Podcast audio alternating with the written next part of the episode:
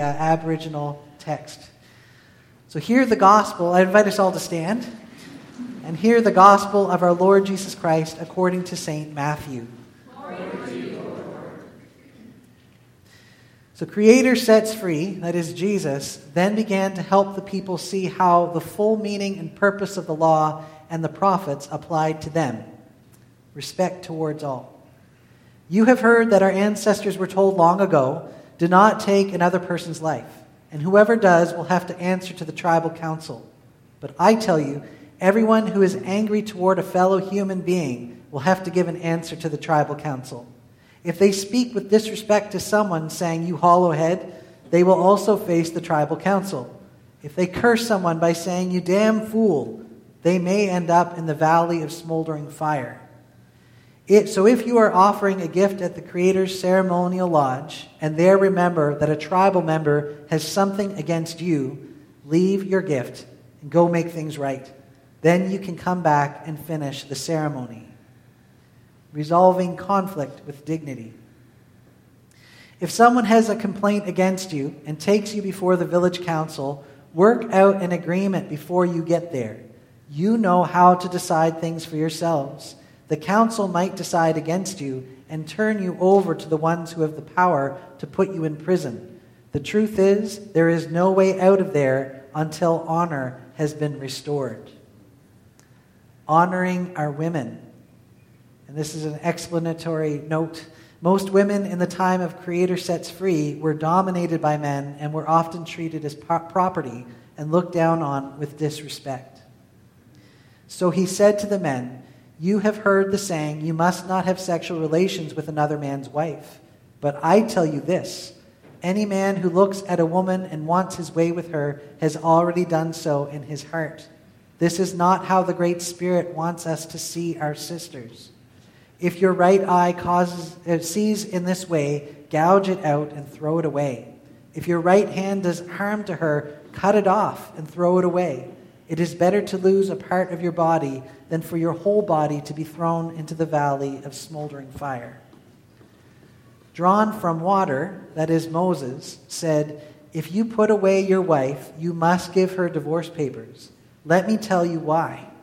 Anyone who puts away his wife without giving her divorce papers makes her unfaithful when she remarries, unless she was already unfaithful.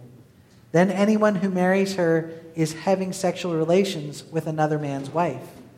In those days, men would put away their wives without divorcing them, leaving them destitute and unable to properly remarry. No solemn promises. You have heard the ancestors were told when you make a solemn promise, you must keep it to honor the Great Spirit. But I say this to you do not make any solemn promises. Do not say, I promise by the spirit world above, for it is Creator's seat of honor. Or, I promise by the earth below, which is the resting place for his feet. Or, I promise by village of peace, that is Jerusalem, for it belongs to the great spirit chief. Do not even say, I promise by my own head. Can you make even one hair on your head become white or black? Your simple yes or no is enough. To say more is to speak with a forked tongue, like the evil trickster snake. This is the gospel of the Lord. You, Lord. Lord, I pray now that you would help us to lay aside any distractions so that we can be attentive to your word. And our heart's desire, Lord, is to follow in your way, that we might be agents of healing and blessing in this troubled world. We ask this in your name, Jesus. Amen. Please be seated.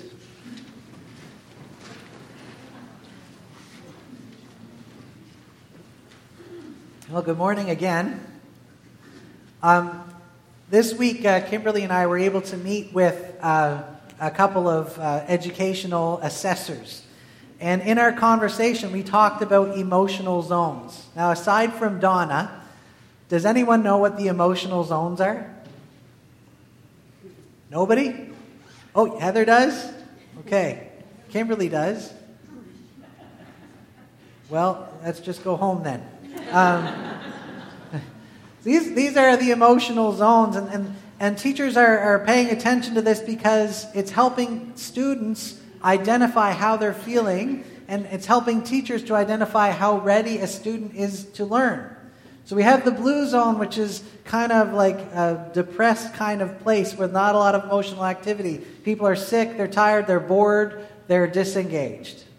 A good place to be is the green zone where people are content, they're focused, they're feeling good, they're ready to learn. That's where we want to be.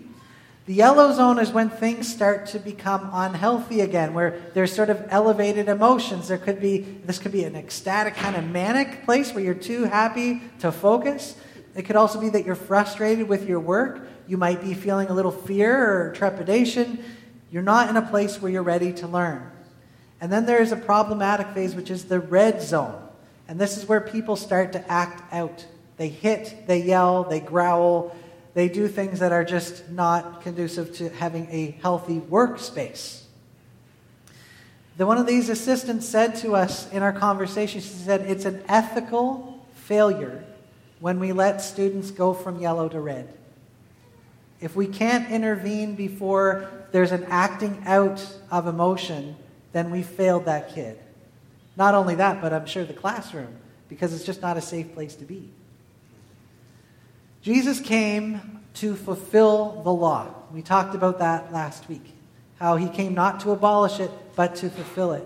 And the thing with the law is that it prohibits red zone actions, except on a bigger scale murder, adultery, covetousness, all these things that are really damaging to a community. The law says don't do those things. But Jesus says, let's get to the heart of the matter. It's not that you, you know, had a major bout of road rage and did violence to someone else. It's that you weren't in a place of balance and peace before you got in the car that morning. So we need a heart transformation. So a fulfilled law is to get beyond the rule to the spirit of the law, which is a matter of the heart and our, and our wellness there. So today I'd like to look at these different things. It's a big gospel passage today, so I'm not going to go into a whole lot of detail, but just sort of summarize what's happening here. But I do want to highlight one thing. It says, Jesus says, You have heard it said, and it was ingrained in them, the law. But I tell you. And what this shows is that Jesus is taking authority here, and that this is the teaching we really need to follow. You have heard it said, it's all true, but I tell you, and in many cases, go further, go deeper. So let's take a look. There any, is there anybody here who in middle school had to read the story called The Hand? Did, did anyone? Okay, I'm going to share with you a horrible story. Does it sound good? There was once upon a time, there was a great big giant of a man who was a miner. He was strong, and he had a temper. He, if he lost his temper, he would hit people, he would destroy rooms. It was really ugly. But one day, this giant of a man met a tiny little woman who was the exact opposite. She, was, she embodied peace and joy. She was a great, a great person. And lo and behold, opposites attract. It's a song of the 80s, it's got to be true. They got married. And she had a profoundly good impact on this man he went from these storming rages everywhere, and it was reduced to just one swing of the fist when he got angry. He would just, every time something didn't go his way, he would turn and swing. But that would be it. Everyone thought, what an improvement. This is good. Until one day he was in the marketplace and he was haggling, haggling with someone about something, and things didn't go his way, and he turned and swung, and his bride was behind him. And he hit her and knocked her out. And in the story, he picks up his wife and he takes her home, lays her on the bed, and he goes out to the woodshed. Children, cover your ears. Takes a hatchet and cuts off his hand. I got to read that in middle school. It's been with me ever since. Now it'll be with you. the problem with that story is that he blamed his hand for the act. But the, the act started in his heart and he needed a heart transplant, not, not chopping off something. The root of murder and anger is anger and hate. And when we are finding that we are impatient with someone, that should be a warning sign. It shouldn't be something to condemn us, but to say, whoa, there's something wrong here. Uh, I, have worked out something with Bruce McKenna that when I'm in traffic and I get impatient, that is a warning light that things are not as they should be. I'm aware of it now. That when I get impatient or say things I shouldn't in traffic, I need to take some, like something's out of balance. But these things, if left unchecked, it's on the way to murder. That seems ridiculous, right? Well, C.S. Lewis points out that we weren't designed to live for 80 years or 120 years. We were designed to live for eternity. So a little problem like not being a good morning person might be a, you know, a problem if unchecked in 80 years. But if you think about 3,000 years, what kind of monster will you be? We need corrective action. We need to be transformed. And so Jesus is looking at the heart, and he goes that, that being, when we wrong people and when we do things that are unhealthy or unhelpful, we need to take ownership of that. And so he says, if you travel from Galilee, which is like a day and a half walk, to go and offer an animal at, at the temple and find out, oh my goodness, I offended my neighbor, I can't believe I did that, Jesus says, Stop what you're doing, go back a day and a half, be reconciled, and then come back. Because being reconciled is part of worship. It's part of it. It's not something in addition to, it's what we are called to do. If we realize we are in the wrong, we need to go make things right. Uh, and so, and so, if you, so it says, if you, um, if you don't keep this in check, if you are angry with people all the time and, you, are not living a peaceful life with people, you're in danger of the valley of smoldering fire, as it said in this thing. What is that? In the NIV, it says hell. But the Greek word is Gehenna, which is a, uh, actually, I have a picture of it. Terrifying. That's Gehenna. Back in Jesus' day, this was a smoldering dump before Jesus' day, this was a place of idolatrous sacrifice where children were laid on the altar. It was a horrible place then, and it was a place where people were cast out there. Now I'd be like, man, I wouldn't mind having a picnic there. That's kind of nice. But in Jesus' day, that was a place where people were disowned and cast off because they were not safe in the community. Uh, a long time ago, uh, the day I was ordained as a priest, I snapped at my sexton. Gordon. And I remember I, he, it's a long story. I was in a grumpy, grumpy mood, and I was trying to get ready for worship, and he said something to me about me stopping to go help with something else, and I had already helped enough already that day. And I snapped at him. And I, then I realized I'm going to be ordained as a, as a priest today, and I just treated this person like garbage. So I went to Gordon. I'm like, Gordon? He goes, Yeah. I said, What I said to you was unkind. I took out my frustration about this on you, and that's not okay. And I'm really sorry. And he was shocked because nobody does that. Very rarely does that happen. But it's so important. It's, it's, it's central to who we are. We're going to look at why in a moment. So, in the same way, um, we are, we're to be reconciled to people. We're trying to be making friends with people instead of, of things. So if someone has a complaint against you and takes you before the village council, work it out before you get there. When you are in conflict with someone, you know it better than anyone else, better than any judge or council. So if you can have an attitude of, I want to be reconciled instead of, I want to be proven right, this is, is really important for us. Um, the, one of the things that co- has come out of the Aboriginal tradition is healing circles, and they've been adapted to be restorative practices. When we have hurt someone, it is life changing to go to that person and say, This happened. How did it affect you? And to hear how it affected them, and then to express remorse at having done it. And then, this is the life changing bit how can I make it right? I want to make it right. The gospel of this world says you are perfect just the way you are. It's the way God made you. You don't need to change. You're perfect just the way you are. That's not true. We're broken. We're imperfect. but I say we're blessedly imperfect. And when we take off the burden of trying to be perfect all the time, we can acknowledge that even when I mess up, and I do mess up, God loves me. And God loves me so much, He doesn't want to leave me there. He wants me to grow up in His love and to mature in His love. There's good news in that. Fulfilled life is not reaching perfection. Fulfilled life is found in repenting and being reconciled.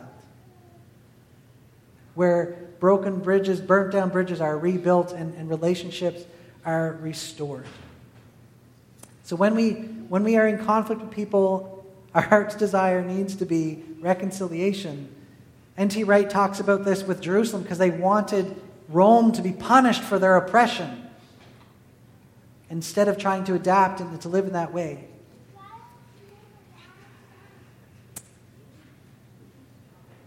We move on to honoring our women. And I, found this the most helpful in this translation because it, it really sheds light on what was actually going on there.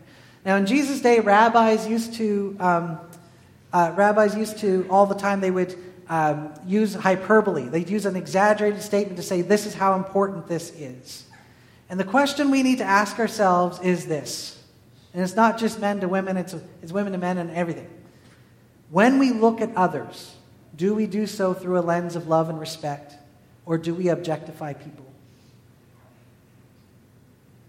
That's the question. When we look at other people, do we do so as, a, as an image bearer of God more than anything else? Adultery doesn't just happen, it's a heart issue, it's a wounded issue, it's something that we lean into over time, and we need to be in check with our hearts, our broken hearts, before we get there and doing the hard work of being faithful. And so we're going to carry on from there because we're running out of time. um, and Moses said, um, we have to talk now about, about divorce and, uh, and, and uh, marriage. And so I have a question for us. What is marriage? Really? It's a promise between two people. Yeah, it's a promise. And that promise means that you're going to love, you're going to honor, you're going to provide. So when you have those three things, in a, in, a, in, a, in a relationship, you have a marriage. A Christian marriage is more.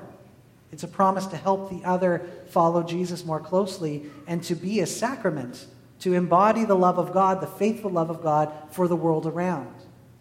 Now, here's the thing if you take away the love, and you take away the honor, and you take away the provision, you don't have a marriage. You have a broken marriage. For, for many years, the church has done a disservice at times when, in an abusive situation, they said, You've got to stay with your husband. Well, that's not a marriage, guys. And divorce is, it grieves the heart of God. Don't, don't make any mistake. But a divorce is there to protect people because from an abusive situation. What is a divorce? It's saying we are no longer married. You are free to go off and marry whomever you choose. That's what a divorce is.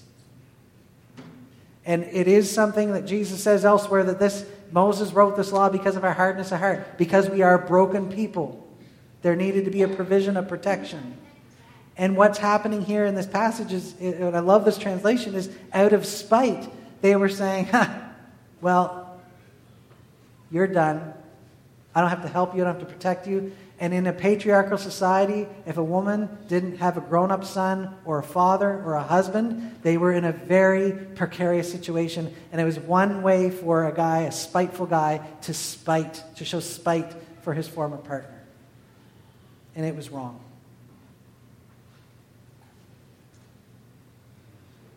There are times where divorce is sadly necessary and actually is a way to protect people. And so when Jesus is talking about this, he's basically saying, don't be filled with spite and seek to love people even when relationships break down and it's not healthy. This is about damage control. The final thing we have here is no solemn promises. I have to share something very troubling with you. Um, in the past week or two, something unthinkable happened in our home. It's hard to talk about, and I can't give any names because I don't want to incriminate someone I love. But in our house, a pinky promise was broken. that which is most sacred of promises was disregarded and just spat upon. Done, over with. So, I won't say who, but anyway, pray for us. no solemn promises. What's the big deal with these promises? Is that what happens here is that this gives a loophole for the dishonest. And these kind of vows and promises, they just waste a whole lot of headspace. I was trying to use a, a, program the other day, it was glitching out, and it was slow, and things weren't happening the way it's supposed to happen. And I realized it needed an update. I needed to update the software, and then everything worked well again. Well, one person says, I swear by the temple, this is true, and I'll do this. The next person says, No, I swear by the gold of the temple that I'll do this, because you know, the, the temple can't bind you to anything. This is a bunch of foolishness. Jesus says, just be upfront and honest. Yes for yes, no for no. You will, say you will. You won't, say you won't. Simple, right? I love how this passage ends. To say more is to speak with a forked tongue like the evil trickster's stake. I love that. So here we come back to where we started. Jesus wanted to fulfill the law, which was more, more than prohibiting bad actions. He wanted people to be in a place of abundant life. And that means stopping before we allow anger or spite or dishonesty to dehumanize us and those around us. Jesus invites us into this new way of being in his kingdom, and we are invited to join in that way, which is made possible by his grace. Let us pray. Lord God, we thank you that in Jesus you show us the fulfilling of the law. And we pray now, Lord, that you would reveal to us, in the context of your love, any way in which we are wayward in our thinking or our living. And Lord, we, we ask this so that you may give us grace to turn from these things in our brokenness and turn to you for healing and restoration. We pray, Lord, that you would so reign in our hearts that we would be the blessing you've called us to be in this troubled world. And we ask this in Jesus' name. Amen.